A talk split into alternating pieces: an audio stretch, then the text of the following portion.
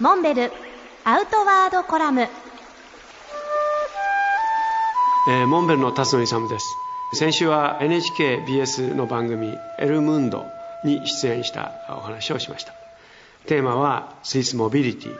九州の大きさのスイスが提案する人力だけを使った旅行手段。自転車カヌーインラインスケートなどなど自然をたっぷり味わいながら旅行して回ると。いう番組でしたけれどもこの考え方はまさに我々が5年前に発案した C2 サミット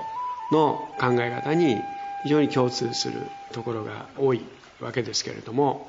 スイスモビリティがスタートした2008年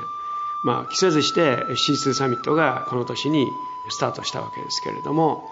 これも5年目を迎えてその発祥の地鳥取県米子大山の C2 サミット。まさに今年2013年エコツーリズム国際大会が鳥取県で行われますけれどもその一つのメインイベントとして C2 サミットを取り上げていただくことになりました。そしてその機会を得て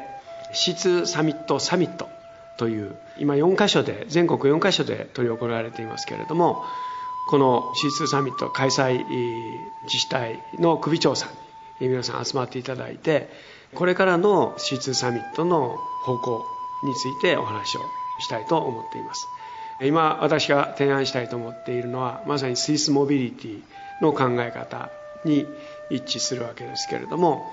この大会を年に一度のイベントとするだけではなくって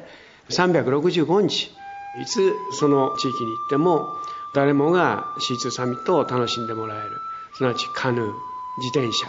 登山といったコース整備と地図特に道標の整備等を皆さんと一緒に共通の標識としてアイコンも含めて整備していきたいとこういうふうに考えています。